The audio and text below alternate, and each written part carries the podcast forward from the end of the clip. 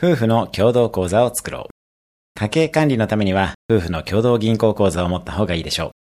共働きの家庭がほとんどだと思うので、仮に名義はどちらかのものになったとしても、それぞれの銀行口座とは別に共同の口座を持つべきです。その口座にお互い毎月お金を入金する形が最もわかりやすいですね。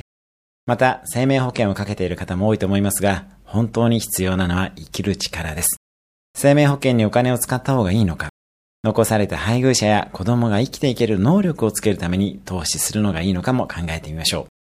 私は子供だけではなく、妻の教育資金なども考えて、自分に何かあった時のための仕組みを様々に作るようにしています。今日のおすすめアクションです。夫婦の共同講座を作る。今日も素敵な一日を。毎日1分で人生は変わります。